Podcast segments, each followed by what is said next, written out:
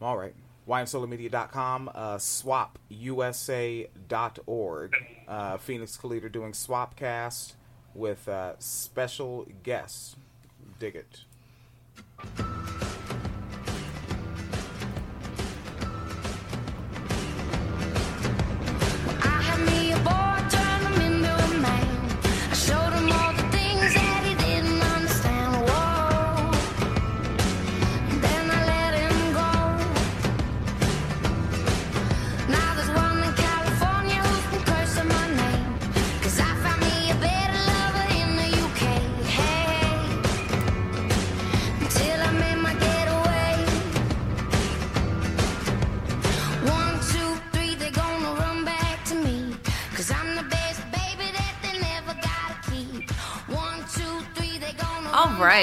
And welcome to SWOPcast. I'm super excited because I have guests on today, which means y'all don't have to listen to me talk by myself again for like the hundredth time. so, uh, we actually have the new directors of SWOP, Velvet and Alexandria. If y'all would like to say hi. Hi. Hello. Yeah, what we really want to do with this episode is a um, new staff moving SWOP in new directions. So get to know who the staff is and that sort of thing. Because I don't think we've we made a, a public announcement on the SWOP website, and there's been a couple tweets about it. But I don't think we've really um, had sort of like an in depth get to know the new directors of SWOP sort of thing. So that's really the goal today. Um, so I'm probably just gonna ask y'all a couple questions. Feel free to answer. Feel free to tangent. Feel free to curse and laugh and cry and all that other good shit. Um, but yeah, so uh, Alexandra, you want to go first? You want to tell us a little bit about yourself and why you wanted to work with SWOP? Uh, what's up, everybody? I'm Alexandria. My pronouns are they, them. Uh, I've been a sex worker. I call myself a career sex worker. It just sounds fancy for other people mostly, but I've been a sex worker for most of my life and doing activism for free uh, because I wanted to, um, because I wanted to help and I knew I could. And when you see when you see how bad things are, when you see how things could be changed or helped, you just want to help, especially when you're there. And I felt that personally. And I've done indirect, direct. You know, I've worked outdoors. I understand the disparities of working outdoors.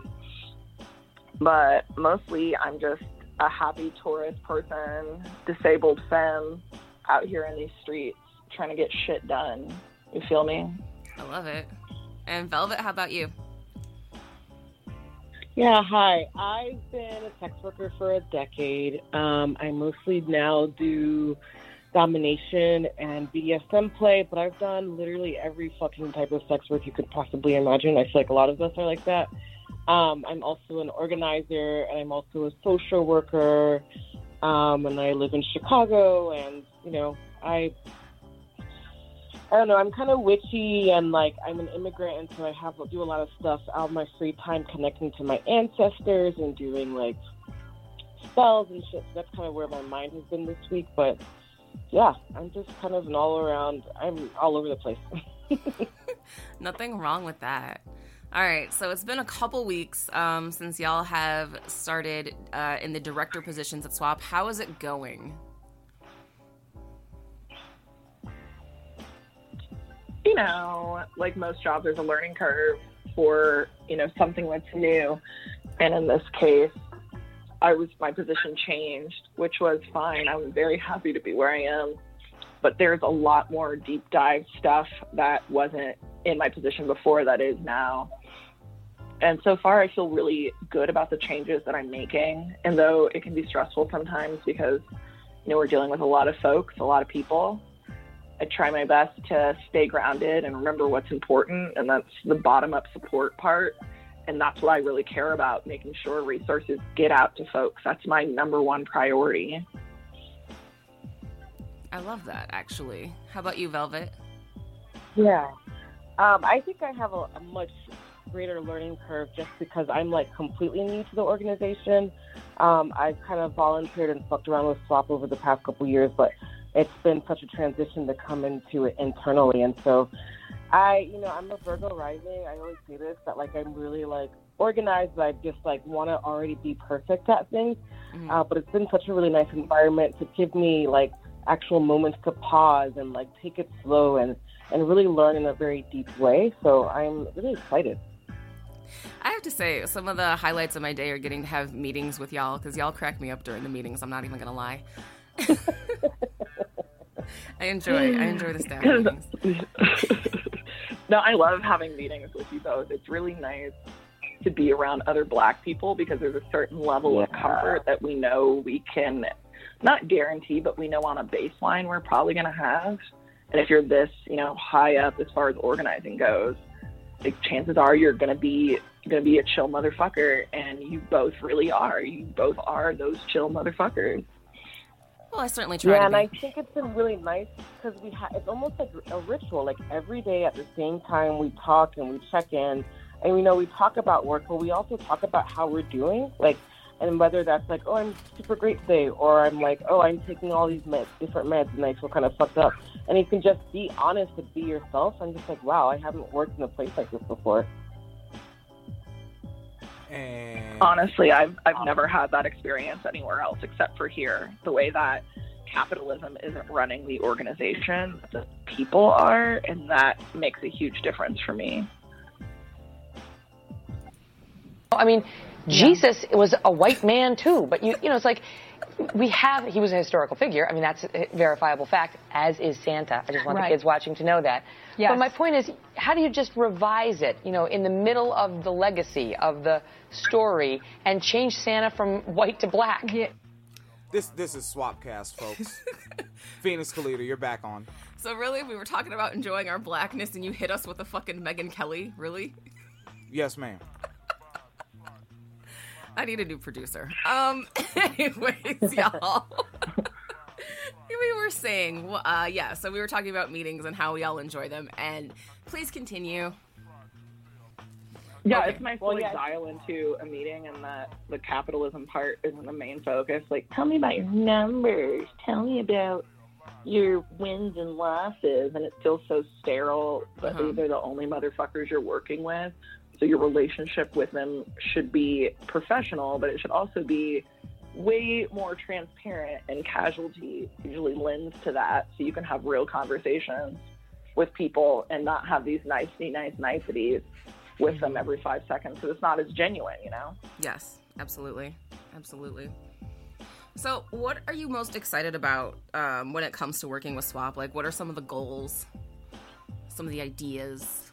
I will say, you know, like part of my role is like really doing like the strategic initiatives and vision. You know, obviously in a co- on a co- in a collaborative way, but spearheading the strategic initiatives portion of SWOP, and it feels really exciting to be such an integral part of what the future of SWOP can look like. Mm-hmm. um, and especially coming in at a time where the organization is transitioning to this like horizontal leadership. It's like we get to really use our imagination and not kind of like using Alexandria's words, like not having an organization that is like so rooted in like traditional nonprofit capitalistic structure. And I feel excited about how much learning I'm going to do as I'm helping, um, you know, further the vision and mission of SWOP Mm-hmm. and that we all get to work together to to create something beautiful and abundant and maybe like different. So I love that. Um, can you explain the concept of horizontal leadership? Because I think some folks may not be familiar with the term or the concept. yeah, you know, when we have like regular corporations or nonprofits, you have this hierarchy. Like I think about the organizational tree. Um, or like the staff tree, and you have like an executive director, and then you have like a director, and then you have all these other people, and there's like this kind of like hierarchy where you have a direct report and people are seen as like the subordinate. And that's actually the word subordinate is language that I've experienced be used for positions I've been in. And I think SWOP has really pushed to move away from that. So we are a team of three co-directors that are all on the same level meaning I think most importantly like they, all of our voice in terms of decision making um, has the same weight. And I've been in places where because you're a subordinate, your opinions are not really factored in. Um, we're taking around, taking out that hierarchy and therefore like that kind of power by making sure that each of us um, has the same voice um, to the work that we're doing.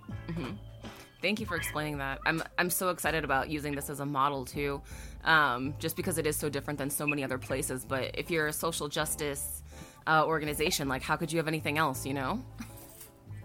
Mm-hmm. Yes. So, uh, Alexandra, how about you? Where are you excited to see SWOP going?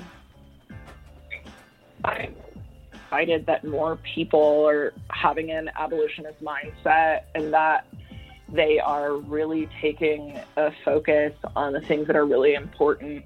I think a lot of things get in the way of, you know, or can get in the way of activism. But I'm really excited to help these chapters focus on their goals more than anything so we can get the get help and get resources in the hands of the people in their community that need it the most. Lots of education, stuff to boost morale too, because we also need that. We need to know that, you know, breaks are important and that our mm-hmm. boundaries are important. And we should be abiding by that for at least ourselves, but also for the other people around us we have to organize with. Absolutely. And hopefully teach myself some more lessons along the damn way. no, that's no, that's actually awesome. I think the thing I'm most excited about with SWOP is actually seeing an organization that puts its principles into practice. You know, because there's always a lot of companies that say things like, "Oh, we value diversity," and you know, we value different lived experiences, but they never really show that when it comes to like leadership. They don't show that uh, when it comes to who's involved with taking things in different directions or doing the decision making, you know, and it's like I- feel like SWOP has said that, you know, um, being social justice minded is important as an organization and I just really love that like now there's like follow through with it like you know what I mean? So it's just like we really are putting into you know practicing what we preach if you will. And I'm just like so excited about that. I'm, I'm like please let this be like the future of sex worker rights activism.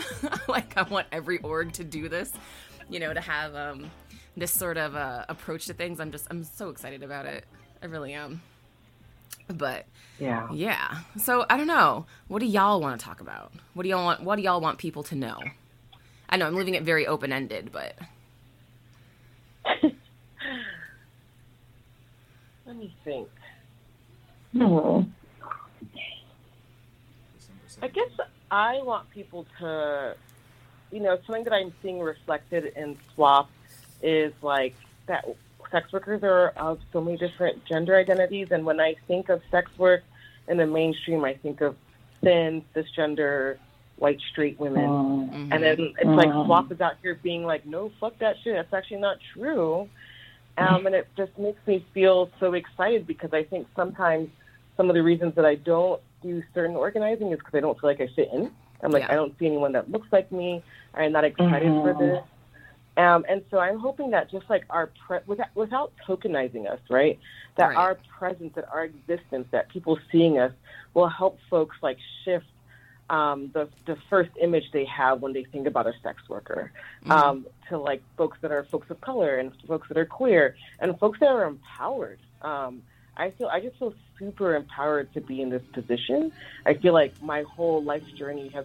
This is a bit sentimental, but my whole life journey has culminated to me being here, and it just feels so right. And I really want to like work with y'all and like fuck shit up Mhm. in like a radical way. I love it. Yo, I feel like I feel so much the same about like this is this was the next correct step for me. It felt like the next move for me when I talked to like my friends and other organizers. And I'm like, hey, you've been in this shit for a long time. How do you how would you feel if I was here doing this? And getting that getting the validation from those people, the people who run orgs that I really respect, Mhm. they were excited about me being here. And that made me excited too, because I'm like, damn, this must be what I should be doing. Right. Right. No, I know the feeling. Um, I think a lot of people really didn't see it coming with SWOP as far as like this is what the new leadership uh, is going to look like. I think a lot of folks just were like, "Wait, really? SWOP is doing that?" So, I also hope that gives us an opportunity to um, sort of like get back with some other sex work communities. I know like people have uh, have had reservations about SWOP in the past because it was so um, you know like white cisgendered uh, sex workers. So I- I'm really also hoping this is a great time to start coalition building and community building with other sex workers. So yeah, but you know, when it comes to things that uh, SWOP does, um, I'm super excited that so many of our chapters are you know getting back into stuff, even you know despite COVID, which uh, fuck Rona, honestly. But um, getting back into doing things like outreach and having events and hosting events, and so. Um, what are y'all doing for Dec- your December 17th events, like locally? Do you know yet? We've talked about it a little bit because now we have a SWOP Dallas and they're still very new, but the organizer is not new to being a sex worker and the needs of sex workers. So it's it's really awesome. Shout out to SWOP Dallas. but I think we had a couple things in mind, but it's you know, with coronavirus being coronavirus, Right. it's taken a lot of wind out of those sails, you know? Mhm. Yeah. So um, we're trying to think of more restorative things that folks can do at home and feel like they can be a part of without having to leave their homes or worry about mitigating any kind of safety or distancing situation. Yes, yes, definitely. Um, I don't know. Are you uh, you helped last year with planning Chicago's event, right, Velvet? Yes, I did. I didn't do it as a SWOP member. Um, I did it through the nonprofit that I work at um, and kind of closely aligned with um, Support Host. But it was a multi-organization effort, and it was really, I mean, it was lovely. We had, it was so fucking cold.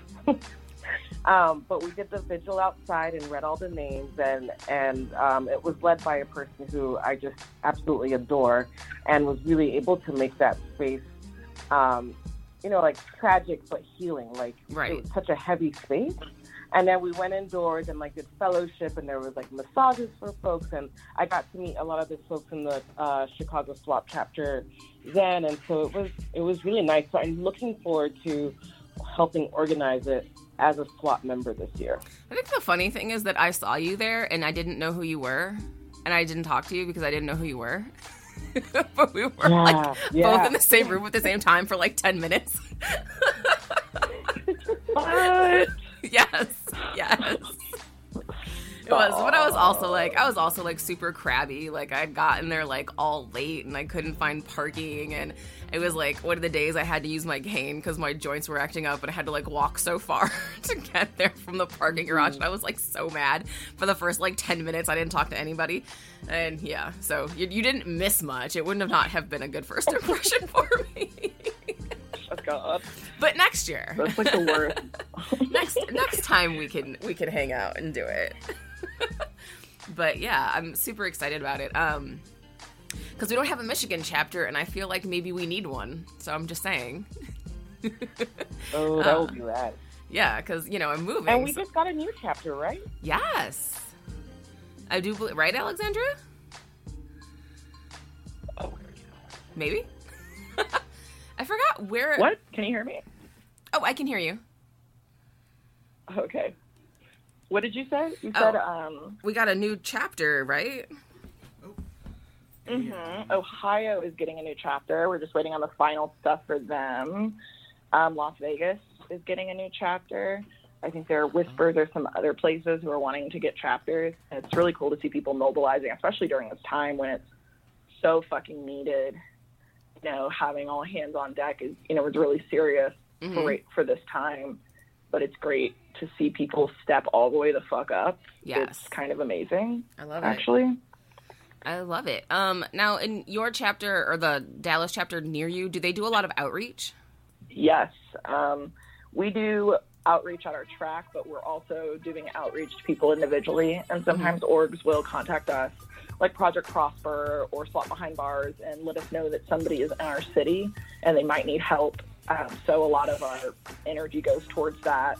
We also protest.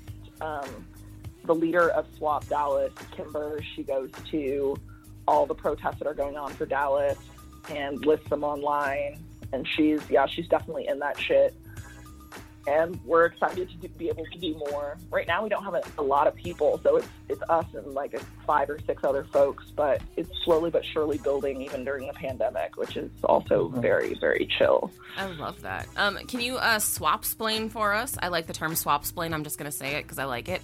Um, what outreach looks like um, when you do it, like what, like because I think a lot of folks hear outreach, but they don't really know what that entails. So when you do outreach, what does that look like? What are you doing?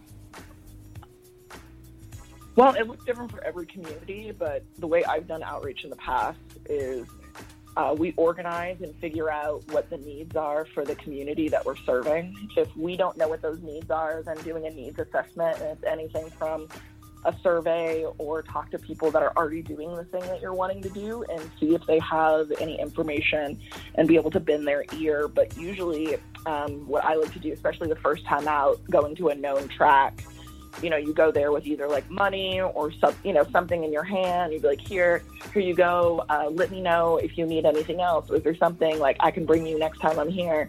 And sometimes they'll say, yeah, bring me a pack of cigarettes. Or they'll be like, hey, I got, I got a baby. Can you bring me some newborn diapers? And it's like, yeah, I got you newborn diapers. Okay, pack of cigarettes. What do you smoke?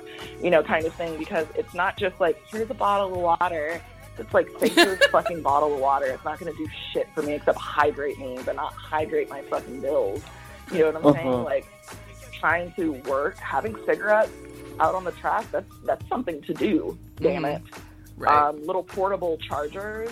Those are also really awesome because you don't have to go find somewhere to go sit and charge your phone because most restaurants are fucking rude and they won't let you sit in there. You have to buy all this stuff, and even if you just get a drink, they get all pissed pissed because you want to charge your phone. And some people just need a place to have electricity for a minute, and they should just let people fucking do that thing. yeah. Um, how about you, Velvet? Do you do a lot of outreach, or have you done a lot of outreach? And what does it look like where you I've are? done some outreach here, like um, helping volunteer in the past couple years, and it was like going out and yeah, I think I wasn't part of the planning of the outreach, so I think some of the foundational aspects that Alexandria was talking about happened here already, like kind of assessing what the community needs. Um, and, and so by the time I joined, it was like we were passing out barrier methods and clean needles and, and Narcan and things like that. Um, particularly, I mean, it was really insightful for me to like really understand like there are so many sex workers. Like we are really out here, um, and it's just like the ways that we are invis- invisibilized. So like I started doing outreach in my neighborhood that I lived in in Chicago. Had no idea that there was like so many sex workers here, and got to like really become friends. But particularly a lot of folks doing street-based work, and so it was really good to not feel like, hey, we're coming in to tell you what you need, but to be able to find the resources after they, like after individual folks are like, these are the things that I need. Um, whether it was like doing more GoFundMe's or coming out with literal physical resources, it was really, um, it was good. Yeah, I haven't done outreach. Well, I, especially with COVID, I'm like, no way. I'm. Uh, I, I just can't go out for outreach. I haven't done anything um, since I was in Seattle, which was fun because I actually got to go out with um, Greenlight Project or Project Greenlight. Is it Project Greenlight or Greenlight Project? I don't know. Green Light Project. Greenlight Project. Okay, thank you. Yeah, I, it was really cool. I got to go out with them, and it was, um, I think, just interesting getting to do outreach in like a completely different location because, of course, you know, I'm in the Chicagoland area, and they're in Seattle, so it was like, oh, like a whole new city, new environment, everything. So it was really interesting um, to get to see the way that they did outreach, and uh, I actually like, I don't know if y'all have seen like their, um, like the room where they store their uh, outreach materials, but like that is like goals as fuck, honestly. it's like it's so well organized, and there's just so many like great things in there, and everything's like all organized and labeled. And I'm like, every SWOP chapter needs this for outreach. So that's like, I would love to see every SWOP chapter be able to have stuff like that. I think that would be amazing. Um, but yeah, so, and then of course, you know, when it comes to SWOP, we don't obviously aren't just doing outreach. Um, you know, there's a lot of other stuff we do too, as far as working with chapters, and then um, you know, also keeping people up to date on things. Do y'all find like outside of um, like people who are directly like in sex work or allies of sex workers and whatnot, do you find like folks outside of those circles have any idea of what like what sex worker rights news looks like? I feel like nobody knows what's going on ever. No, no, absolutely not. Yeah, no. Like, I I'm still- don't. I usually have to have a conversation with somebody because I've, you know, been that person at parties where people are like, "You're a whore," and I'm like, "Well, actually, if you don't do full service sex work, you need to get that word out of your mouth." You know, they don't even know like baseline things they're supposed to fucking know. yeah. Like I swear, like I'm trying to like tell people like that we can't um like like the Earn It Act passed, but I'm still trying to explain to people like why FOSTA was harmful, and I'm like, I feel like I've done this like twenty thousand times, and also, yeah, you can't go around calling people names and like explaining what sex work is. Like I don't. it makes me tired sometimes, you know? but yeah, I just I would love to see uh, us be able to like as an organization be able to um get more like information out there so that like people don't have these like basic ass like intro questions. Does like does that make sense? Yeah, definitely. Yeah. I don't know. I can't uh I mean, my back my background is in training and education, so like we can collaborate, and I can like create a curriculum, and we could figure out where to go from there. I would love to do that kind of shit. Oh, that would be fucking amazing. We should totally do that. How come every time we all get together and talk to each other, like it ends up with somebody having a new job to do? You notice that like every time? Where some motherfuckers have too many ideas. Let's have a conference. Let's make a curriculum. Like, let's- yes. Every time. Um, hello. So uh so so let's say I'm um Dave. You know, Dave over here in Minnesota.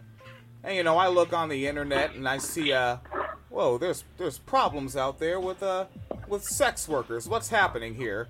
What what's the first thing that Dave needs to learn that d- isn't going to come from some anti-sex work propaganda source? Honestly, the hmm. first thing that that human being can learn is to listen to the lived experience of sex workers and experienced organizers. Because those are the people that are in those, you know, those threads, those comment threads online trying to get folks together. And they don't want to listen to it, even though it's a lived damn experience. So it's really hard to, to really combat that if you've never actually lived in it or have done any preliminary research all altogether.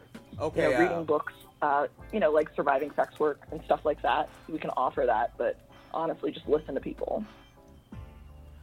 Yeah, and I would say to add to that, just like there's like this like weird mythicization of sex work. And I'm just like, bro, like at the end of the day, we're just working. We're just trying to pay our bills, and we're paying our bills not even with health insurance. And so, just I would be like, just like like step back from all of the assumptions um, that you've made and all the things that you've seen on TV, and just look at it like any other kind of job that a person could have. Because once you do that, you're like, oh, this is not really that big of a deal. I don't know why I made this such a big deal. I don't know why I hated Horde so much. Uh, j- just a note, um, we're getting cloud to ground lightning out here with lights flickering. So the program, the live broadcast might be interrupted, but I can use a uh, backup internet source. I'm actually going to link that now. Yeah. Yeah, the weather just got really wild all of a sudden. Um but yeah, I, I think a lot of uh, a lot of the problem when it comes to talking about sex workers is that people uh, have so much stigma going into things, and I think a lot of that is intentionally pushed because we have you know like lawmakers who are pushing uh, lies about sex workers. We have all these fucking um, anti-sex work organizations in the rescue industry, and they're really like I think preying on people's goodwill, I guess, if that makes sense, by pushing this idea like, oh, everyone who's in sex work is a traffic victim, and uh, the average age of entry into prostitution is 13, and everyone has a violent, abusive pimp, and, you know, all these sort of things. And, like, if that's. Shit. Uh oh. and if that's like your perception of um you know what sex workers are before you've ever talked to a sex worker i think that's really gonna like Wait a second. uh-oh Oh yeah, keep going okay because you're for the Yeah. archive. okay um but i think that like you know that sort of it creates like that stigmatized perception of who sex workers are and how sex workers live and behave and so it's like i think really difficult to overcome that to talk to someone and be like no here's actual sex workers and here's what they say about their lived experiences you know? And they're not all the same lived experience and not everybody um, has been trafficked and not everybody has you know this uh, the, the, the stereotypical abusive pimp. And you know even if folks have come from those situations that doesn't define the entirety of who they are. And I feel like a lot of people don't know that because like the propaganda of like the rescue industry is just so fucking strong. You know what I mean? If that makes sense. Uh oh. Someone had to call back in. Um, uh, um, the other individual, can you still hear us? Uh oh. Okay. Keep going for the archive. All right. Well, I guess this is just gonna be. See, I told y'all it wasn't gonna just be me. It was we were gonna have guests, so I didn't. So y'all didn't have to just listen to me by myself. But it turns out, Mother Nature or the Goddess of Irony or whomever has other plans. Oh, this is lovely. It's okay. hail.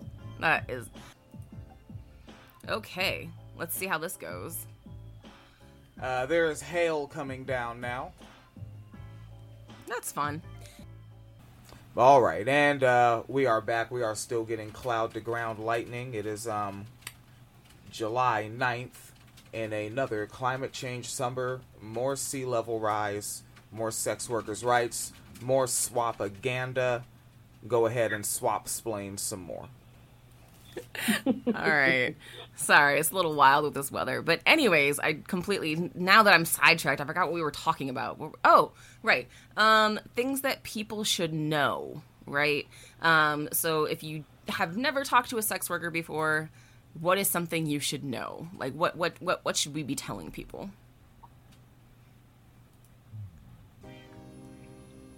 Oh, okay, nothing Yeah, apparently. think- Yeah, you, you guys, you guys need that funky Negro music to get you jumping. That's all. I've got Really? some. Oh, like, I'll turn up the bass there. Mad ethnic in here.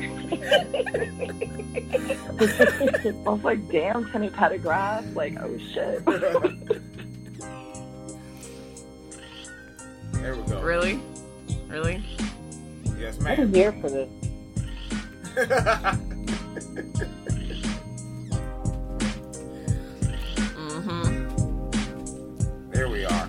So is the first part just completely gone? Oh no, I'm, I'm gonna edit that out, but I, I will leave the, leave in the storm stuff because that's interesting. I like breaking the fourth wall. Okay. All right. So, anyways, we are back with SWOPcast. We have Alexandria and Velvet on, uh, two of the new directors of SWOP USA. Um, so, yeah, anyways, we were talking about uh, things that people should know about sex work, about sex workers. Um, you know, as far as uh, how stigma works and how um, marginalizing folks works and how pushing people out to the margins because um, you don't necessarily approve of their lifestyle and the impacts that has. So, um, did anyone uh, have anything they wanted to add on to that? Nope. Nope. yeah, I feel like that I agree. Okay, that's awesome. Now, when um, like it like for uh, so you're with uh, SWOP, so some uh, you know again the, the the random person, the one that you know they they read the Huffington Post, they think they're doing a good job, right? They they voted for Mayor Pete. They think they're doing the right thing, right? They they watch Rachel Maddow. They they think they're getting the raw stuff, you know. They're tuning into Chris Hayes. They think they know what's going on, but then they need real info and they come to and they're like oh let me go to SWOP. And they meet um alexandria. And you explain to them like what what does alexandria do? And um and why is it important? Yeah. Basically what I am. I like to think about myself and how I describe myself to the chapters is I'm the I'm the guy behind the chair. I'm Penelope from Criminal Minds, but I'm also Reid from Criminal Minds. You know, I am I'm all of those things. I'm all of those things, damn it. But it's essentially like being a liaison between them and national, but also just making sure everything is organized on our side. So anything technical they would use, uh, any forms, anything that's chapter business, it's my business. But I don't assume to know what's the best thing for their communities. So I hope that they come to a meeting with a good idea of what that looks like so I can help them with those goals. That's awesome. And how about you, Velvet? I feel like I'm the person, I'm like behind the scenes, you know? Like, I'm laying the concrete down and putting the bricks on it, and y'all making the bricks with me and telling me if bricks are kind of. I actually, I'm no longer committed to this uh, metaphor, but you know, I just feel like I'm behind the scenes. I'm doing like a lot of the grant work so that we have the funding to have resources and to continue programming, and I'm doing like budgeting and making sure that we all get paid and like the necessary parts of an organization that might not always be glamorous, but it's also like the things that I really enjoy. That's fun. Um, I mean, it's not glamorous, but it's definitely necessary because we would like to get paid for what we do. um, and we also yes, and we also want to make sure that uh, chapters can get money that they need as well when they put in requests for things like, you know, like December seventeenth events. I know uh, we do like mini grants for things like that, and you know, send out some swag. Um, I really liked those uh, the the LED little like tea light candles we did last year for de- or last year for December seventeenth. I, I thought those were awesome. Um, Yeah. Yeah.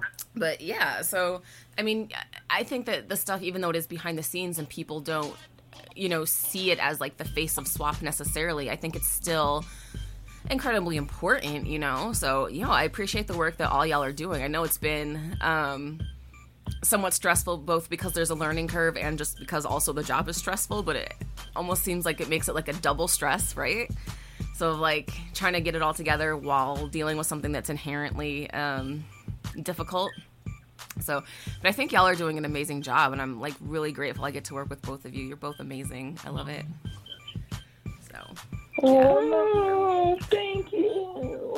I love working with you both. It's just like it's just really refreshing to work with people that are grounded and really believe in the believe in this, believe in the work and because when you are a minority, when you are a black person, you see what racial disparity does from a very close damn view. mhm. And other people who aren't black do not understand what that's like. They Mhm. don't get it. They have to read books. They have to talk to professionals. They don't have a lived experience where they would even understand a nuanced thing like racism, like racial disparity, what it's like to advertise in a world where you can only advertise yourself as black because you cannot pass as any other race Mhm. because you know that's going to affect your wallet. You know that clients are less likely to see you because you are brown. yeah, And those those kinds of things are the things I want to help. I want to help folks with. It's like racial disparity should not be a problem within our organization. Period. Oh, I completely But completely white agree. people and non-black people need to understand that the label we're doing has a fucking limit to it. You know what I mean? Yes. has a damn limit. We are out here, we've lived our whole lives black. and for someone to explain racism to us as if we don't know is insulting, among other things. But Yeah. it shows me that they don't have an understanding and they're not ready to understand yet. Mhm. Now, when you say that, do you think um, it's because they're not ready to understand, or they don't want to be ready to understand? Probably column A and column B. Yeah. Because it's, you know, it's this educate me, educate me, educate me, because you want me to hold your hand through this thing with, because you don't want to experience the uncomfortability. And it's like, I'm not going to be your magical Negro. I'm not going to make shit pretty and nice and tell you you is smart and you is kind. Uh, go read a book, get out of my face. There's so many professionals online that are black people that have written books and studied and documentaries and webinars and YouTube videos. Fuck, BuzzFeed has some shit on racism. There is stuff everywhere, especially right now, Mm-hmm. where they know it's going to affect their pocketbook if they fucking don't. Yep. I just Yeah. don't take kindly to people yelling at black people about things that we need to do when they have never spent a day being black. They don't know what it's like. That Yeah. that shit. That's that bullshit. Oh, I agree. I very much agree. Did you have any thoughts on that, Velvet? No, honestly, there's nothing I can add. I was just like snapping my fingers the whole time. yeah, Yeah, I think that's gonna be. you know, I'm um, passionate dog. I think that's gonna be fun with the social media. Is um, like, of course, obviously sex worker based, but also moving things to more like social justice based in general. Um, it's been like interesting getting some mixed reactions about some of the things I've been sharing. Uh, like, some people are like not pleased that I'm sharing. Um, things like I was sharing like updates about like Breonna Taylor and things like that, and folks were actually got into the um, to the DMs and were like mad about it. And I was like, well, you can go fuck yourself. This is what I'm doing. So, yeah, it was definitely um, interesting. You've been doing great. Oh, Honestly, who's mad about that? um, people who were like, "This is about sex work stuff only." I'm like trying to get away from all this like racial stuff because like it's a distraction from sex workers' rights. So Um, I have really bad news for them. I don't know if they're ready to. Someone should tell them. that white supremacy is literally everywhere. Oops, look under your seat. There's some fucking white supremacy. It's there. Like, Yes. uh, you can't escape it. And if you think you can escape it, you have so much privilege that you barely know what it's like. So you probably don't have any black friends Yep. Yep. or know anyone black for that matter. Or Yeah. watch Blackish on ABC. Like, you, you don't know anything, do you? Damn. Yeah. Uh, please don't let Blackish be your racial education, please. That's level one. Level That's like big, like that's thirteen oh one. You know, get get an education. But also, I need them to watch Roots on Thanksgiving too. Damn it! Roots on Thanksgiving. All right. All right. I can fuck with that. Yo, yo, Roots on Thanksgiving. I need them to watch it. I need them to understand Kinte struggle and shit. They ain't I, and out here knowing what the fuck happened to this to homie. They haven't even watched Roots. I need them to watch fucking Roots, and I need them to watch one Tyler Perry movie, and not one that was filmed as a movie. I need them to watch one of the plays. Okay. Okay. I'm, I'm here asking for hard shit. They can watch Roots and then read about Elon James White's Thanksgiving. Ooh. Why are you so fucking Yes. shady? Because I, don't- I don't like him. Sadie, ugh, like Wait, are y'all familiar with that situation?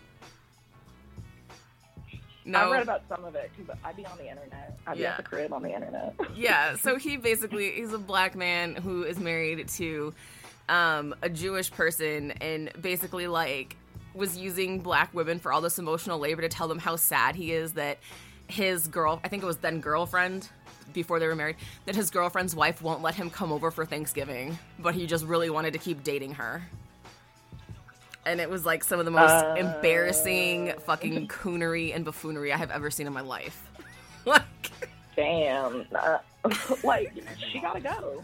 She gotta go. She gotta go the sequel. Get out the sequel. You Mm. gotta go too. It was so Where's fucking the, embarrassing. Where's Iyanla Vanzant when I need her? It was so embarrassing. Oh my god. But yeah. So um so yeah, you can read about Roots and then Elon Thanksgiving. Um it's totally not related to sex worker rights at all, but since we're talking about movies and I am tangential as shit.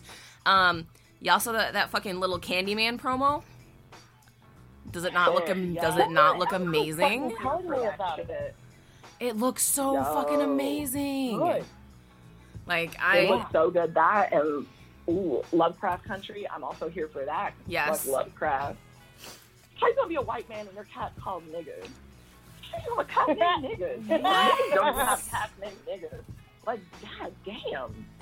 it's too much. It's too much. No. No. Like, their white people love white Lovecraft though. They do. because they're all about you know like oh we'll just separate the artist from the art or whatever. Ugh. I'm like, bruh, his cat was named nigger though.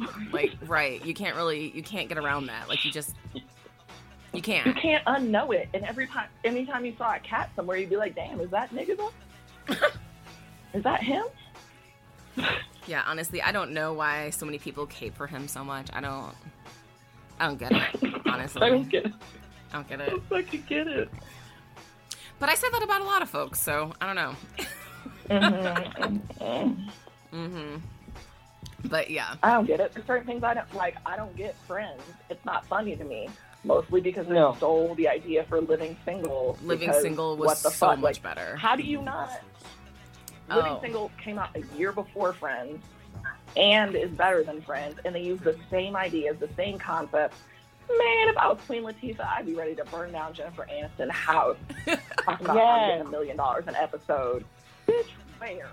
For what? yeah, a uh, million But dollars it's an episode? so funny. Like everything that white people do is just a ripoff on like the beauty and art that we do, and then they fucking just get all the the accolades for it. I'm like, damn, y'all, this is living single, right? Yeah. You know, this show is much funnier, right? you know, you're watching the wrong show, right? Do you just want to have a mediocre life? Because if that's the case, then okay, friends. I love it. Um, yeah, and then I don't know. Have y'all seen what is that uh, new show? It's supposed to be about like strippers in the South. I think that's coming out. Have you seen the previews for that? No.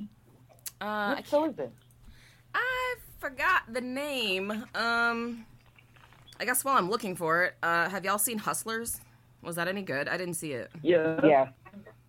It was good. Actually, uh, the part that they got really right is how sex workers commune with each other and how we're our own little community. That part they got pretty right. That and club managers, they got that shit right too.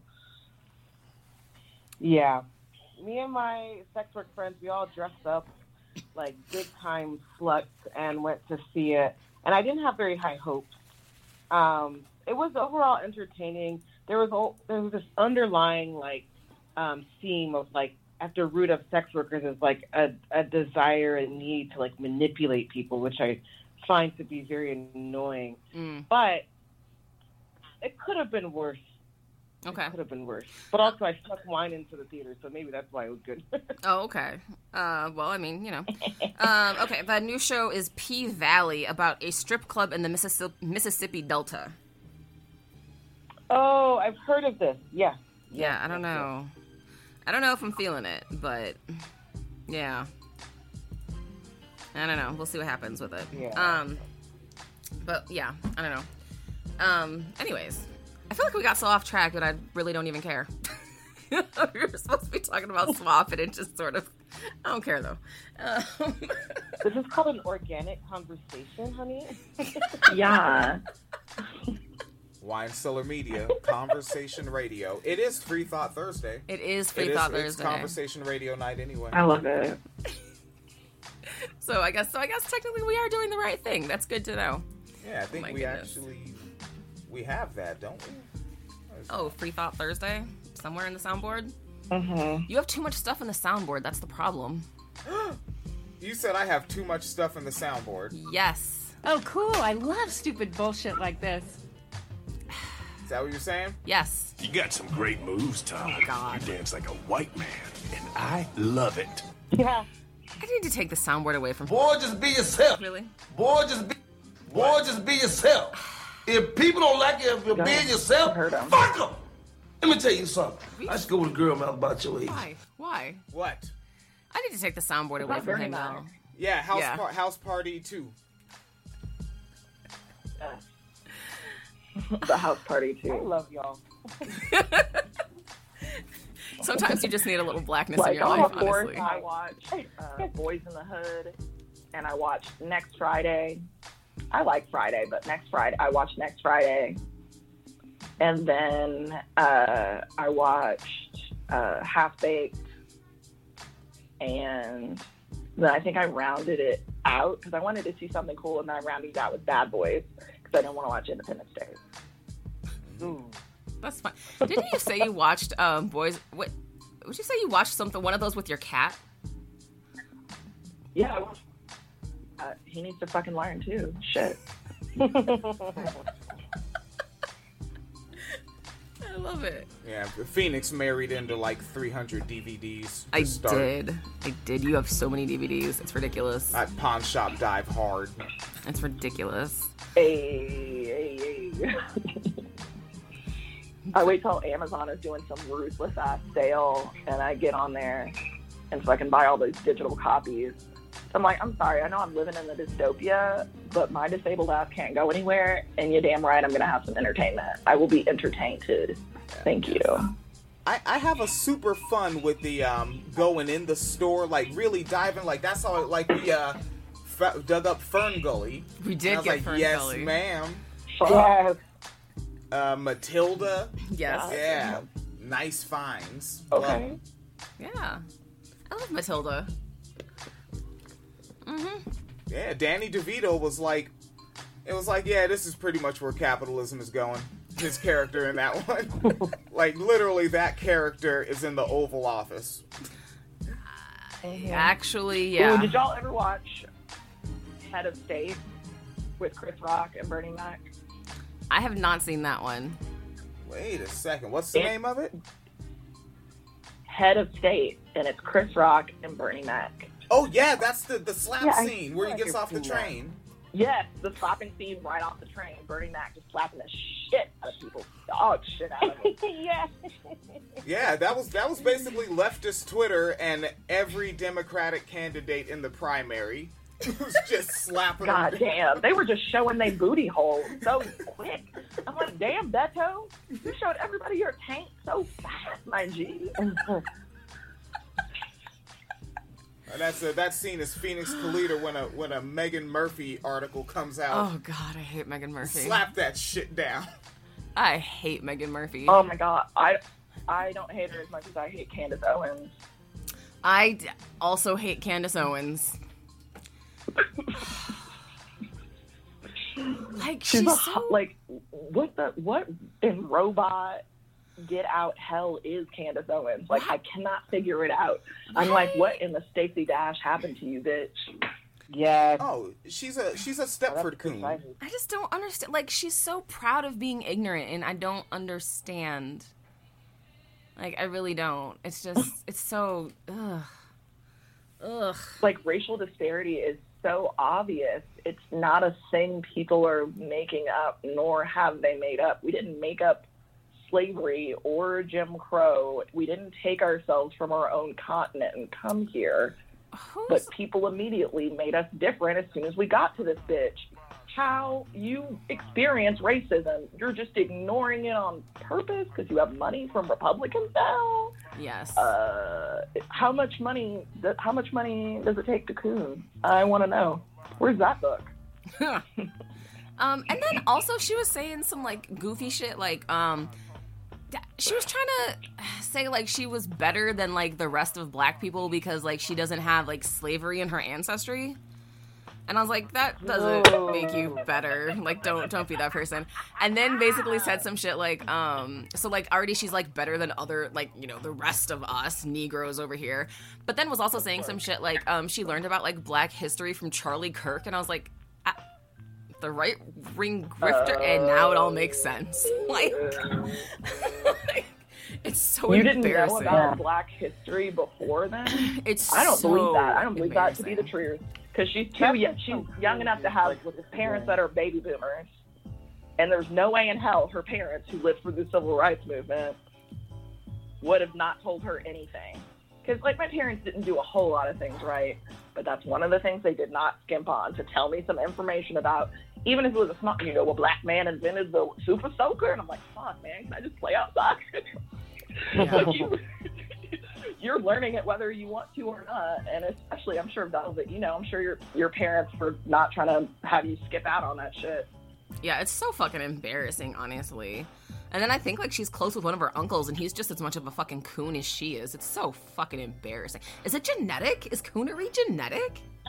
Um, I think they're because I know she's paid for by Republicans. They're giving her hella stupid money that say dummy dumb dumbass shit, Yeah. and I'm sure her uncle is on the take too. It's Gotta all be. some money shit, honestly. Like, how much money are you willing to pay to betray your own like your own morals and how the world actually is? Like, how are you gonna lie and say racism doesn't exist? And you The fuck? like the wild thing about her too is like how she started off like being like a liberal and like suing people for racism, and now it's like racism isn't real, really. Okay. But I think like the wildest thing about her though is that it's like you know that because she's in these conservative circles that not everybody know like has her face memorized, so you know like people have said racist ass shit to her at these fucking like Republican events she's being attending. Like you know somebody was like, "Oh, are you the help?" or some like fucked up shit. Like you know it. Yeah. Yeah. Oh, something that was meant to be. It's just a joke. When it's Uh-huh. not a fucking Yeah. joke. Yeah, And then did Yeah, like- laughing along like Yeah, like, it's funny when you disrespect me. It's just a joke. Anything can be funny. It's like, no, no, no, it can't be. Some dumb edge lord white boy shit. Not everything can be made a fucking joke. Some things are a goddamn joke because you're disrespecting somebody's existence while you speak it out loud. That's punching down. That's not funny. It's not a joke. Yeah. Oh, the way y'all season propaganda. food. It Now is that's a propaganda. joke.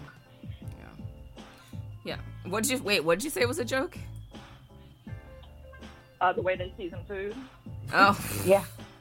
That's a damn joke. I was. I've I got a fucking one hour special on HBO. Just the fact how they season their food. Goddamn. yeah, I think her edges are also a joke. They're they're just never taken care of, and that's how you know she doesn't have black people around her who love her. Her hair. saw a picture of like a white like girl, like maybe teenager, and a black girl, and they were holding guns, and they were like kind of reactionary or something. And the black girl's hair was just like fried from perms, and she looked unkempt, and like all the comments were like, "Bitch, are they keeping you hostage? Like blink once if you're like being held hostage." And Yeah. I just think about that all the time. Okay, I Wait, still was can't. that that segment from Good Morning America where they're trying to do homie I don't know. I hair? just saw it on the internet. Oh my god, it was like a Good Morning America. And they have the stylist. They're like, "Oh, do a cute hairdo in so many minutes." Oh, And they took homie's I- hair out of her curls and like rushed through it. I remember that. I've seen that. That shit was hilarious. I think the funniest thing to me about uh, Candace Owens though is that she said she uses Pert Plus on her hair, and I'm like, that explains everything. Her plus, her Plus. point point one point one negative Oh, using a per God. plus on hair longer than two inches. Find one. Jesus, I'll, I'll take the wait. wheel. I'll, I'll fucking wait. you told me you don't. You put per, per plus. What else you put in there? You do a what? What she don't want my Carol's daughter because she's obtuse to racism and her own fucking edges. Like what the fuck? Yes.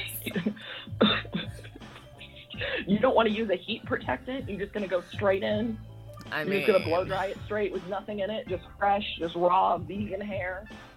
raw nothing vegan hair. Damn. Oh my god. I bet she don't wear a bonnet or a scarf because that's what her edges tell me, and that's tea. It's true. It's true. Let me true. go ahead and bet for four dollars for a fucking bonnet, please. Somebody, damn, can we get can we get a hop fee started for Candace Owens? We can get this bitch a bonnet. I think she has bonnet money. I think her husband just wouldn't let her wear one. Mm, oh yeah, true. because he's like, oh, I don't want you to look like. I'm sure like all the white dudes I've ever met, they're like, oh, you look like a slave, and I'm like, wow, that's literally how you get beat the fuck up. Like, why would you say that? But also, white dudes in the early 2000s were bold as fuck, Yeah. and they're still bold. They're just quieter about their boldness. But then it was perfectly acceptable to be like, uh, I'm not attracted to black women, and just say that shit out loud and mixed all kinds of company. Like, don't matter who's listening. Yep. It's just It's an my acceptable thing to say. It's wild, honestly. It's fucking wild. Because I get like, okay, you're not attracted to me. That's fair. I don't think I'm everybody's fucking cup of tea. But also, have you ever read a magazine? I don't America's know. Text Top I'm everyone's cup of tea. You know what I'm saying? No, You better tell them. Mm-hmm. Oh, I thought you had a question or a comment. You were looking. Oh no, I didn't. I, I was looking at you. Oh, Yes. okay. yeah. Anyways. Um. Ooh, I've always wanted to know something. Yes. Uh, Okay, what is your like your wind down drink? My wind down drink. Um. Like, what is your drink? You're like, that's my drink. I drink it every time. That's mine. I don't want to say it because it's embarrassing. You've talked about I bet it's not. Go ahead. You're Um, already archived. God damn it, I am. Um, I I'm ghetto as shit. I drink Mike's Hard Lemonade and I put like those little like 99s in it. Yes, yes. So yeah, that, that's what I drink because I am trash. I don't care. Oh, you want to hear? You want to hear this? You want? You want to hear? Uh, like you thought you were ghetto, but just wait. Hold on to your fucking hat. Uh, I like. Uh, I get like a little vodka, and it doesn't matter what brand because I'm garbage and I don't care. Uh, a little vodka, ice, and then Kool Aid makes these little things like Mio, and you like squirt a little bit in there. There's a fucking watermelon one that goes the fuck off, and I put some in there, just pew pew, a little little squirt in there with a little bit of uh, seltzer water, and it goes off. It goes down. yeah, so don't feel bad. My shit is so fucking ratchet. I am ratchet though. I don't. I claim it. I don't care. I'm like I don't care who knows. I tried to hide that shit for so long. I'm like nah, fuck it. Now, one of my favorite gangster rappers drinks the drink that you just described. Yeah. C-Bo. Yeah. That's what C-Bo drinks? Yeah, Oh. C-Bo drinks that shit. Wait, with the watermelon Kool Aid? uh, he'll mix Thunderbird and Kool Aid, Carlo Rossi and Kool Aid. He's Okay. He's just an old crip, Okay. and he's just doing his thing. I'm just glad Yeah, he's still alive. Oh my god, that's funny. All right, how about you, Velvet? Uh oh, do we lose Velvet? Oh, let's take a look. Oh yeah, I had to call back in. Uh oh. Uh oh, sorry about that. I don't know how long you've been on Oh. uh, on hold there. Oh, I was like, no one's listening to me. No, I'm, just um, I'm bougie, so we're just gonna get that out of the way. I come from middle class African immigrant parents, and they bougie as fuck. And so I've lately been drinking pomegranate mimosas, or I make these kombucha cocktails because I brew my own kombucha. So there it is. Uh, actually, no. I didn't know you had Scoby game. I didn't know you had Scoby game. You're out here with Scoby. Okay. yes, let me mail you some. I, I- I got a whole hotel. Damn. Okay. All Okay. right. I'm trying to have a probiotic in my life. You know what I'm saying? Yeah. yes, your intestines will thank you. Oh my god. I appreciate that this is basically going the same way staff meetings ultimately go. The way episodes of the Wine Cellar go. Also, the way episodes of the podcast go, just like so off topic, but having so much fun, it doesn't fucking matter. Yeah. I thought I thought I was gonna do a comedy podcast, and no, no. Let's eh, let's interview this person running for Congress, and then argue about who's the better rapper. That's a campaign. we may have made him lose. I don't know. Yeah. I don't think we made him lose. I think No. he lost because he was running against an incumbent with way more money. Ugh. Yeah. As Anthony Clark for Congress. Money. Who was actually really fucking cool because he showed up to that, um, to like a SWOP Chicago event. And I was like, that's a pretty bold fucking statement for somebody running for office. Yo. Like, hang out with sex workers. So, Oh yeah. See, we went full circle. Went way off topic. mentioned Anthony Clark. Right back around to SWOP events. Lots of Subway sandwiches. there were so many Subway sandwiches. Oh my god. Um, no, we had an event because we were trying to start um, a Southside chapter in particular because you know we need one. Um, and so we had like this little like summer picnic thing, and he actually showed up, and I was like, all right, that's pretty fucking cool. So. Yeah, and then we ordered Subway sandwich platters, and I had so many left to bring home, and I had Subway sandwiches for like a week. Damn. yeah, it was a lot of damn sandwiches. But at least was- homie hooked up the food though. Yeah, it was so many. Oh my god! But yeah, it was a good- it was a fun event. I wonder if they're gonna. Well, I guess I can't do it again this summer because of COVID, but maybe next year. Yeah. Oh, I'm trying to come to Chicago. I've never, I've, I've not been there since I was like a little kid. Why are you trying to come to Chicago when I'm moving? is is there um is there anything I'll um go to Michigan too. Damn, Thank you. they fly. Southwest flies everywhere. Okay. is there anything going on with um like with sex workers and, and COVID nineteen? As far as Like outreach, um information, news regarding Oh that? well, SWOP is has a um a fundraiser that's still ongoing, and then people are still doing outreach. people are well, you know, we've been sending out masks to folks who are doing outreach. Um, but yeah, just really trying to get around it is it's been terrible uh, dealing with COVID, but. Uh, Yeah, and I mean, and I, I, I, uh, I socialize free masks. Right now, we're up to, um, yeah, at about 200 uh, disposable masks. So if needed, we'll ship them out. Wine Cellar Media pays the shipping. That's fine. I even took a, a, a disposable hazmat suit. Like, whatever. Like, if they leave it unlocked, I'll take some shit and socialize it. I love that. I made a bunch of masks for some local people. I've been sewing since I was 5 It's, whenever I want to learn something, I just find a book and I teach myself. And that's how sewing went. Learning Adobe Photoshop, pretty much anything I want to learn, I just find a book, read the book once, and then I'm like, okay, I go sit, I've grokked it to some kind of fullness. Um, but sewing masks has actually been kind of cathartic because it's such an easy, quick pattern. yeah. Wait, when you say quick, how quick is quick? Oh, I, I can turn a mask around in like 15 minutes. Okay. Like That's if it's pre-cut, yeah, I can do it in like 15 to 20 minutes. If I'm not like fucking around, like smoking a joint and like going to talk to my cat and like, you know what I mean? Yeah. If I'm just like sitting straight through and it's already cut, oh yeah, a good 10 to 15 minutes to sew it together. If that.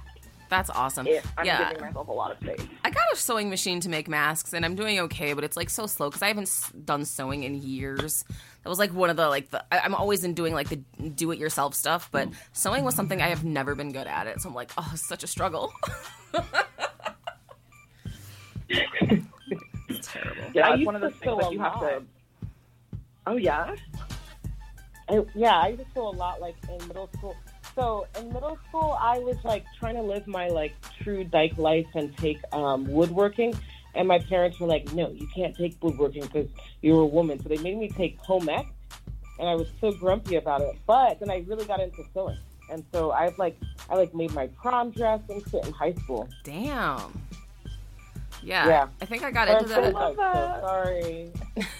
I think I got into that stuff because I like worked at Hobby Lobby when I was younger, and I was like, I want to do everything that they have here, and I can steal most of the supplies I need. So I'm pretty sure the statute of limitations has passed since then.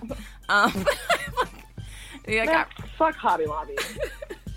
dude, I stole so much stuff from Hobby Lobby. It was ridiculous. Um, so much stuff. I actually had. I really got into crocheting, and so I actually have um, like two pirate chests full of yarn. I just straight up walked out the door with. So, yeah, that's that's who I am as a person. but Oh yeah, my god. Oh god, I wish I would have stolen more when I was working for the retail big box I worked for. Yes. I should have stole more. I should have stole more things. Besides like office supplies, like they're just going out and really sticking it to the man. yes. No, I mean, Oh yeah, like for my job, like what I, I have a, a two extra mallets, Yeah. some more crescent wrenches. We got Teflon tape if you need it. We just uh, temporarily repaired our dryer with some Teflon tape. That shit is fly. Like the our printer, our printer paper wasn't going through the printer right. Fixed it with Teflon tape. he thinks he can fix anything with Teflon tape. He thinks it's duct tape. Really. I mean, I mean it's not gas tape, but it's pretty good. See? Oh, the blue collar. I've also has worked spoken. in a theater for a long time. I was a lighting technician, and I worked uh, as a costumer, but mostly doing lights, running cables, and running shows. Mhm. And that was a nice gig to have in the summertime because it's hot outside, Yes. but it's air conditioned inside, and it's like twenty five dollars an hour when you're working for a civic group. That's awesome. Like awesome. you, you make really good money. It's all manual labor, but like fuck, it's good. The people you're around are really chill. Everybody like knows their shit. You know, there's people respect you off top for the most part because Mhm. they know shit has to get done, and there's not anyone else to do it. So if they fucking make you mad, Yeah, you're you know you have a fucking problem. that's awesome. Phoenix doesn't know what to say. She doesn't know Oh where my this God, is going. She keeps she keeps looking at me and laughing. Oh, because I was like, I was like, we're gonna talk just about SWOP. It's like, no, we're not. We're not actually gonna talk about SWOP. Yeah, because you know the wine cellar audience already knows you because you've been doing SWOPcast. Like, geez, you gotta have like 50 episodes of that by now. yeah, Yeah, like we've done so many sex workers' rights episodes. We did banking for sex workers. we did. We've done a gang of this stuff, so they they kind of already know. Um, Uh, what's your? You said uh, smoke a joint and talk to my cat. What's your cat's name?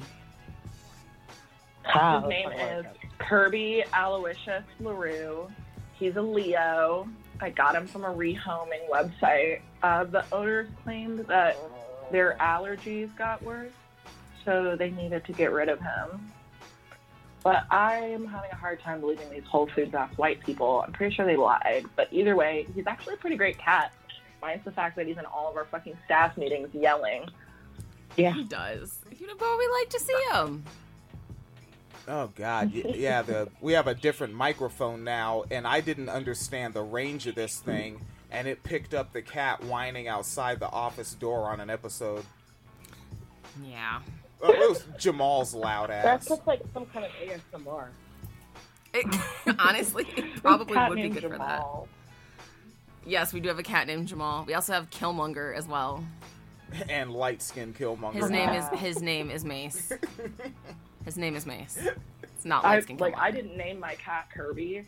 You know, it's of course he belonged to white people because I'm like, oh, he must be Kirby.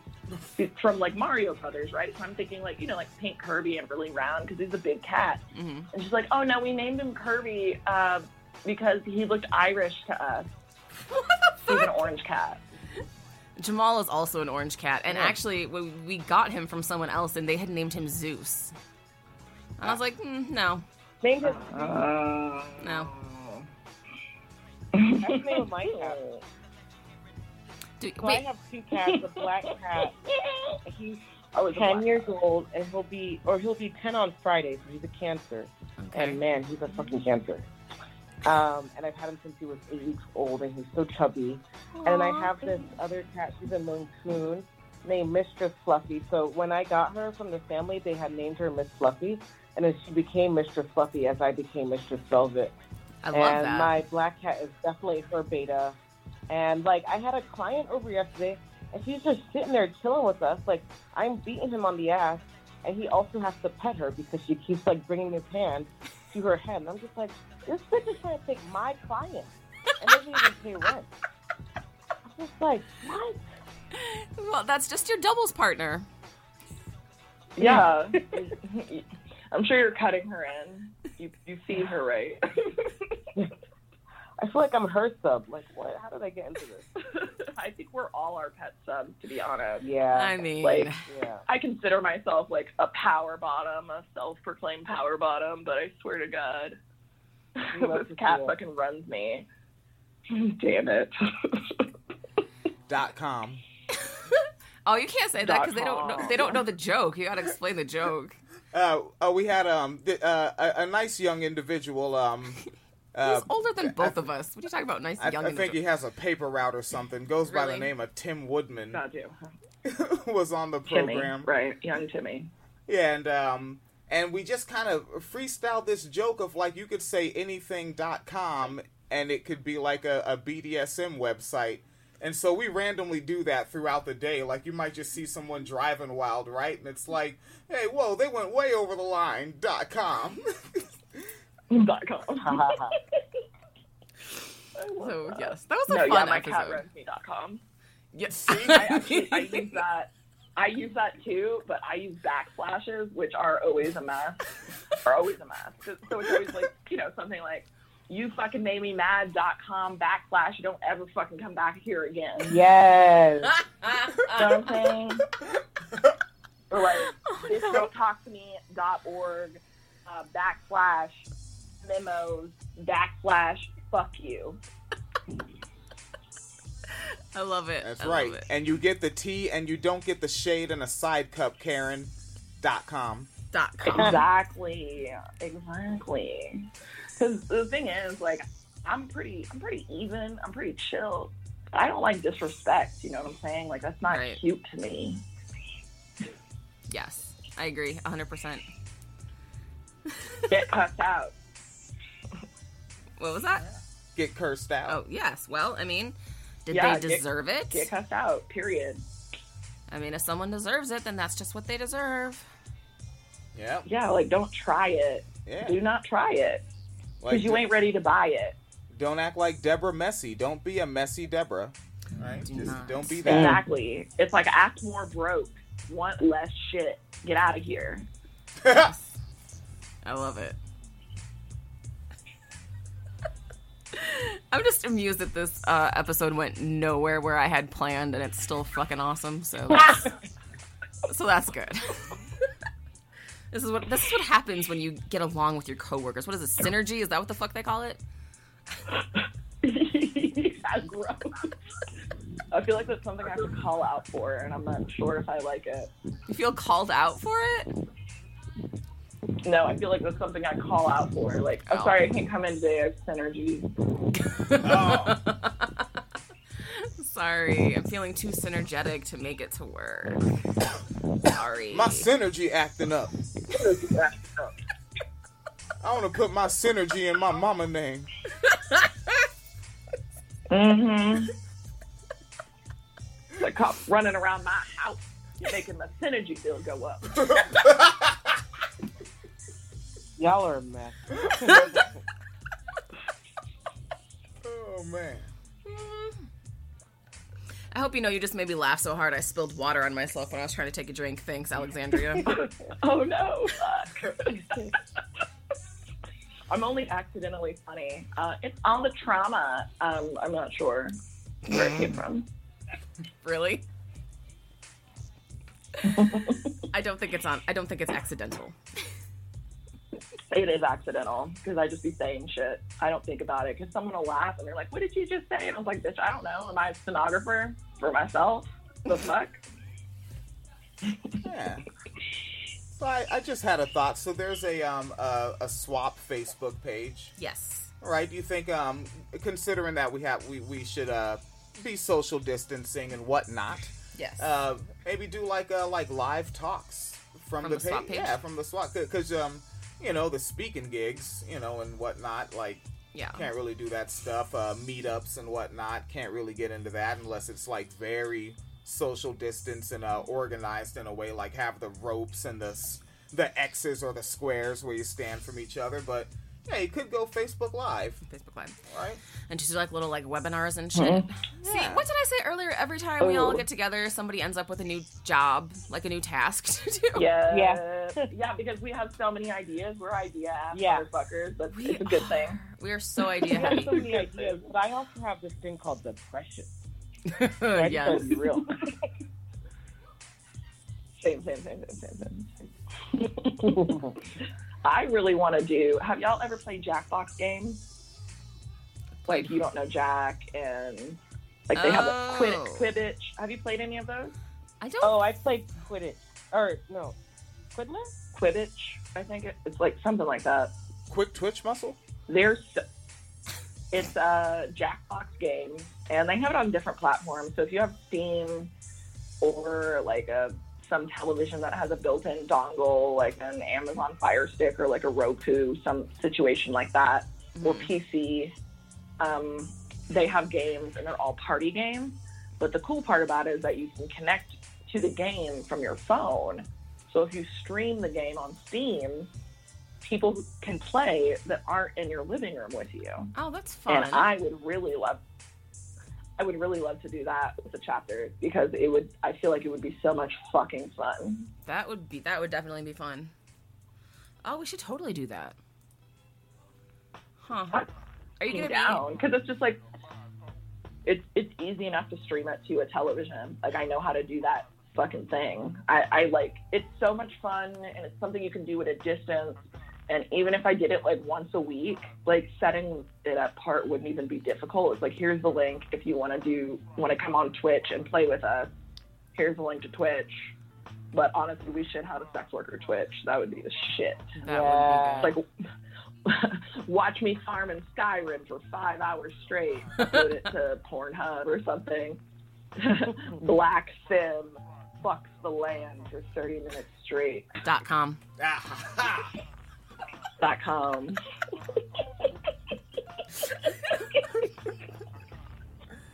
This is why they don't let you. This is what happens when you Oh have too many God. Negroes together. This is just. That's what happens. yeah. Black Sim rides a dragon for 10 minutes straight. Um, are you are you I'm gonna just out here trying to fuck up the Pornhub algorithm. That's hilarious. Are you gonna be on the next chapter call? You should totally bring that up.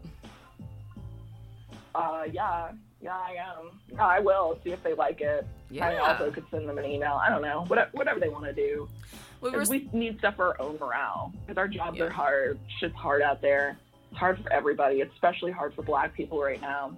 People who are marginalized, people who are disabled, trans people.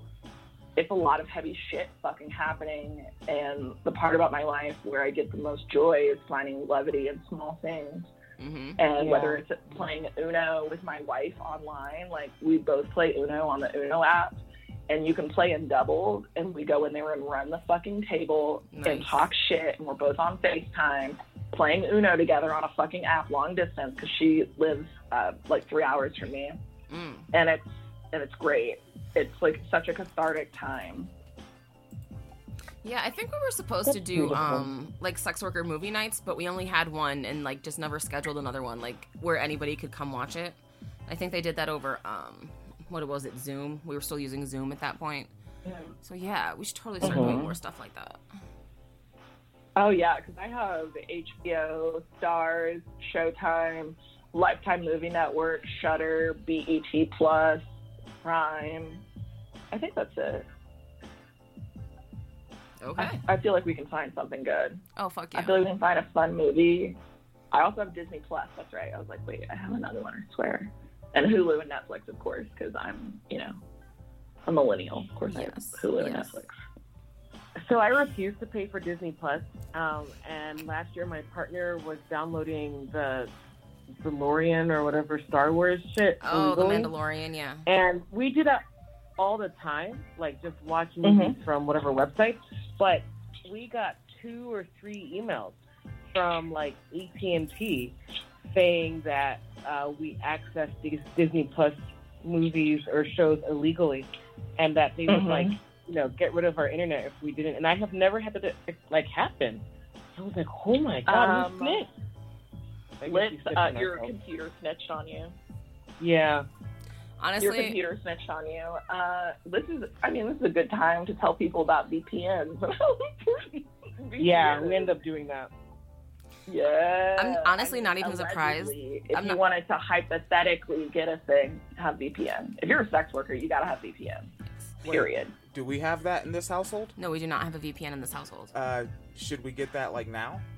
Probably. Do, is it like a family? Hell plan? yeah, you can get one through Proton Mail, Proton. and it's a really great one. I yeah, Proton Mail has one. It's part of their mail package. Oh, is it really? Uh, I believe it's the. T- mm-hmm. You can get because there's different levels, and I believe it's like the 10 ultimate level has the VPN option, or you can get it a la carte. I think so I need to update but my I like Proton account, is what you're saying. the saying. interface is fucking clean. Okay, so I have to update my Proton. Got it. Is there like a thing where Do like a family plan or something? No. No. It's Oh, not, everyone like, gets an good- individual one. I'll I'll show you when we get done. yeah, that sounds mm-hmm. neat. Yeah, yeah, Yeah, you should definitely do it. VPN. Also, it's really fun if you've got your VPN on and you're on YouTube and you have a YouTube account with commercials because it'll be commercials from whatever country that Yes. your VPN is showing you in. Oh, and that's it's so fun. fucking fly. That is fun. Okay, so I don't I don't have to see the McDonald's chicken ad commercial targeted at black people, so I can hear that smooth R and B music and see some rims. I fucking hate that shit because it's just so fucking trite. It's like, who are you selling this goddamn sandwich to? Oh, yo. Like, I remember back when um when a lot of this? when chain restaurants were like all getting Wi-Fi at the same time, going into like 2010. I lived in Florida, Oh, and I went into uh, uh, Bojangles Chicken, and their Wi-Fi name was "Oh Lord, love me some chicken." Oh What's the name of it? no! Christ, Prof. Yeah, Oh no! I didn't know what no. screenshots were then. Fucking Terrible. wow. It's already called Bojangles Chicken. Jesus Christ! Like insult to goddamn injury. It's terrible. They should have just call, called it. Will you tap tap dance for me? They should have just called it that. Yep. Or and- yes, sir, is the password. Like, I wouldn't have went in, but those Florida lightning storms are too scary. I wouldn't stand at the bus stop in a Florida lightning storm. I'll go inside any building. Yeah. I mean that's kind of legit though. Mm-hmm. yeah, I don't miss those smooth R and B chicken commercials. I mean, I have my plight with the Popeyes lady. Like everyone in my life knows I fucking don't like her, but I have my reasons. Oh, I think Yeah. that's legit though. Or one I, I've probably mentioned a million times. The uh, it's around like 2005, and I'm watching a program, and commercials come on, and I don't have DVR yet, so I have to watch them. And uh, it's a Burger King commercial, and it's an uh, an illustrated animated chicken, but it had uh, spinning rims for feet. Why? Why? Christ. Just as tacky as can be. We love to see it. Oh, this is fun. I realized Oh, I don't have my uh, proton. Oh, there we go. Okay. I didn't have my uh, proton password memorized. Whew. All right. Fixing that right now. It'd be real hard not to say proton pack for me. Proton pack? I'm I'm corny like Well, that. Well, that's what happens when you upgrade your account. You get the proton pack. Oh, that's neat. You get that proton pack though. You slanging that proton pack? Then you can catch Vigo, right? Yes. Mm. Ooh, what's your favorite commercial? Oh shoot. Like a I have an, an annuity, but I need cash now. I'll JG Wentworth. Eight seven seven I cash now. need cash now. That's my favorite shit in the whole world. The JG Wentworth one, really? shit. I um I I don't- mean, that's that's that one though. That's a hitter every time. JG Wentworth. That's a banger. That song still slaps. Period. I, I don't remember what the product they were at or service they were advertising was, but the the commercial was a guy at a job interview, and on the desk is the uh, the boss's name, and it's D U M A S, and he's just calling him dumbass over and it's just a super cut of this guy calling him dumbass, and then he at the end he says it's Dumas, and I'm all Oh, it's for Oh. uh, it's it's for uh, American Airlines. I think it's like "Want to Get Away." Right? Oh, okay. Isn't that it? Yeah, 'cause it was on one of the old rap tapes because we used to record rap videos a lot in the 90s on VHS tapes. And it was one of the times where somebody forgot to hit pause and recorded a commercial break. And so now that commercial break is just archived in your life. I'm a like. I swear, it's an A and W root beer commercial. An A and W root beer commercial. Yeah. Okay. Um, I think I think just because I'm from Chicago, I have to say it. The fucking Eagle Man, which nobody probably knows that one, but yeah. We have something similar. It's uh the Texas Hawk, and it's this white guy, and it's Oh my god, the lawyer? I don't know cocaine. Oh yeah, that's Texas, baby. That's right where I'm from, Fort Yes. Worth, honey. And he's out here like, you need a fucking lawyer. Ah! Yes, that guy is hilarious. in the background. Yeah. That in the uh, Little Caesars commercial, where the dude's standing in line and the person at the front is like, "Yeah, you could just pick up or, or delivery or whatever the fuck they do," and he's like, "There are no rules. There are no rules," and he starts taking off his shirt. She's Oh like, my "Sir, you have to put your shirt on." There's some rules. There are still rules. That's hilarious. No, Eagle Man was for car insurance, but it was someone dressed up in an eagle costume. And like, but it was weird because it was Eagle Man, but he would lay eggs, and like, he would like he would like stand on top of a car and like squat, and then like they'd pan away and pan back, and there'd be like a big ass egg there, and they'd be like, "Look at those low rates." it was like the corniest fucking shit I've ever seen in my life. I don't care. I Oh, don't wait. care. You just reminded me. Okay, um, th- this also is specifically to my 12 years living in Florida for some reason. It was a appliance store, and it was clearly a couple, um, Asian man, I don't know the specific, and a white woman, and they're clearly a couple that own an appliance store, and they made new commercials like every month Yeah. you know, but saying most of the same lines. But av- as Mm-hmm. it went on, it was like, dude, he has a cast on his arm, and then like she has like an eye patch, and then he has a cast on his finger. It's like, what the fuck are these two doing, and just still making these commercials? So it wasn't like one commercial, but it was just like a year of these two people having different injuries. That's kind of funny. I would actually like to see those. Um, yeah. Yeah. There you go. So, yeah, I just sent y'all a little sum sum. So, um, about Eagle Man. Yeah. Oh, cute. So, anyways, yes, bad vintage Chicago commercials. um, yeah. Oh my god. That picture is already offensive. I'm already offended. Already. I'm you know what? Uh, because you made me look at that. You get to enjoy this as well. So fuck you, enjoy it. You don't have a choice. That's how it works. I'm gonna have to link these tweets with the episode. Texas law. Like, Yes, okay, I have seen that guy. All right, okay, yes, I have seen him. I remember Texas Law Hawk. Texas Law yeah, Hawk. that's us. That's right. That's where I live. this is where, not just Texas, but in the city where he operates. Are you really fucking playing it? Why is he on a child? Brian Wilson, Texas Law Hawk. Brian Wilson, the Oh my god, it's Texas so law. Oh my loud. god, this audio. talent of justice. Talent. Process. Do wheelies. it's hot out here. Bryan Wilson, El Halcon de la Ley. Bryan Wilson, the Texas Law Hawk. Howdy, guys.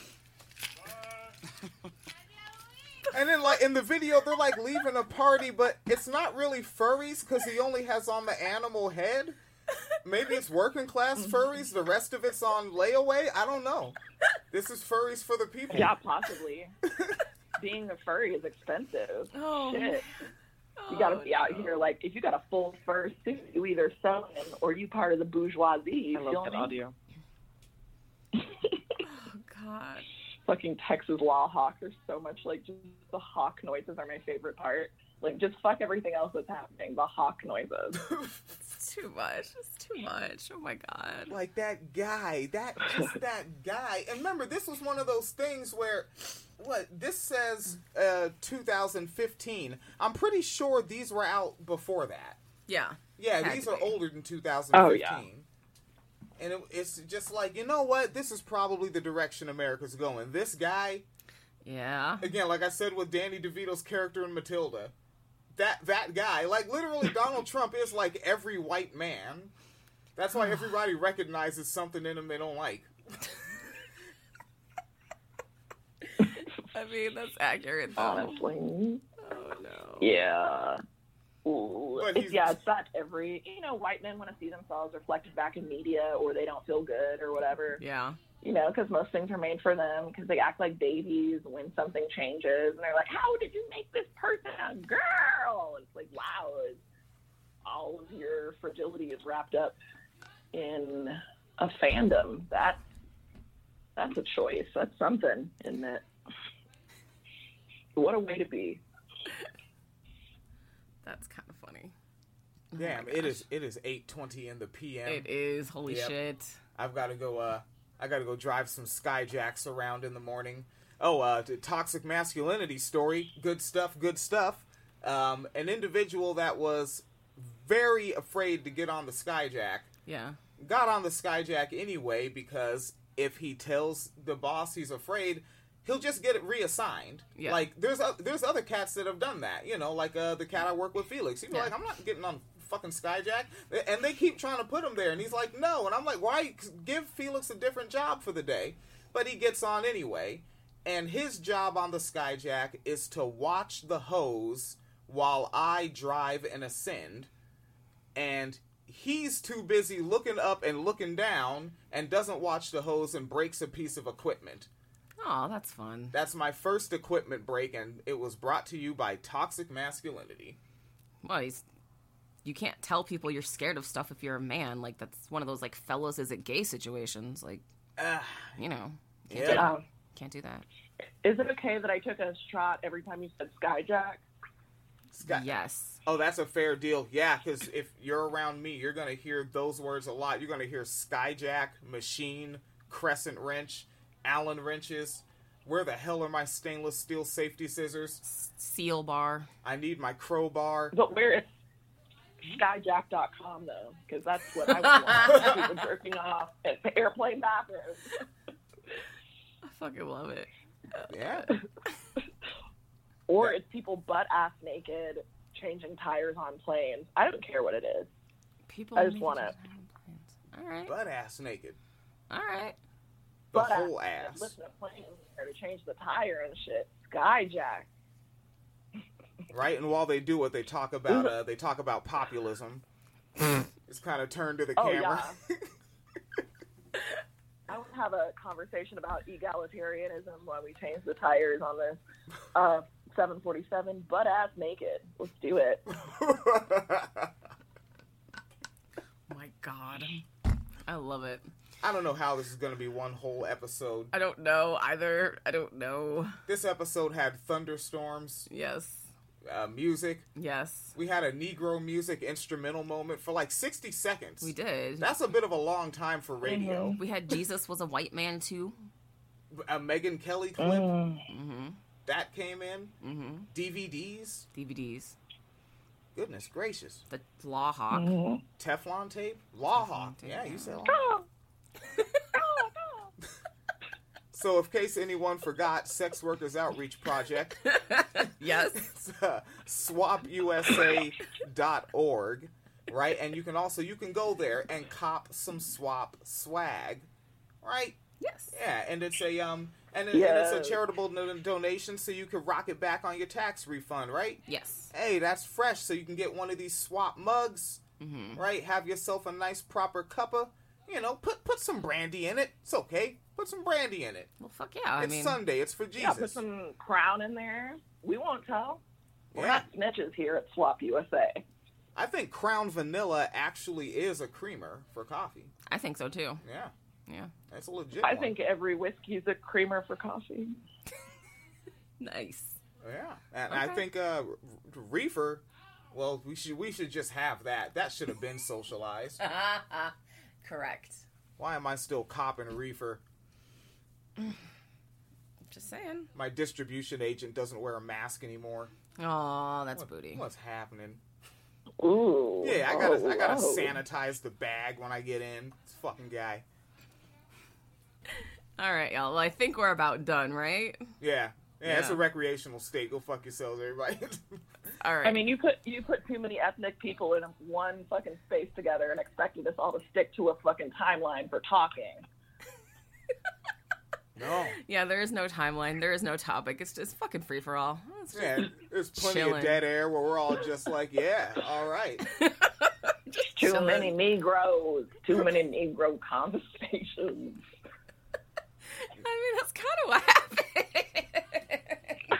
exactly what oh shit! I love it. All right, so just make the next one. All right, you, you- wait, you folks seem like you chill. Just come, come back to the wine cellar again. Can you come back next week? Uh, yeah, I could fuck with that. I know I'm on vacation. I'm supposed to like take a break, but this is fun though. It's not, you know, doing work that makes me sad or emotionally exhaust me. This has been really fun, honestly. Oh fuck yeah! Yeah, because I'm I'm not somebody from the Guardian getting a quote. I'm a I'm a nigga from Sheridan Avenue. I'm here. I'm chilling. Hey, hey, hey, hey. I appreciate that. All 'cause I'm just trying to be a chill nigga, you know what I'm saying? Yes. Yeah, Yes. All the time. indeed. So let's go ahead and I'm gonna go ahead and wrap this up. Yes. I'm gonna hit stop on the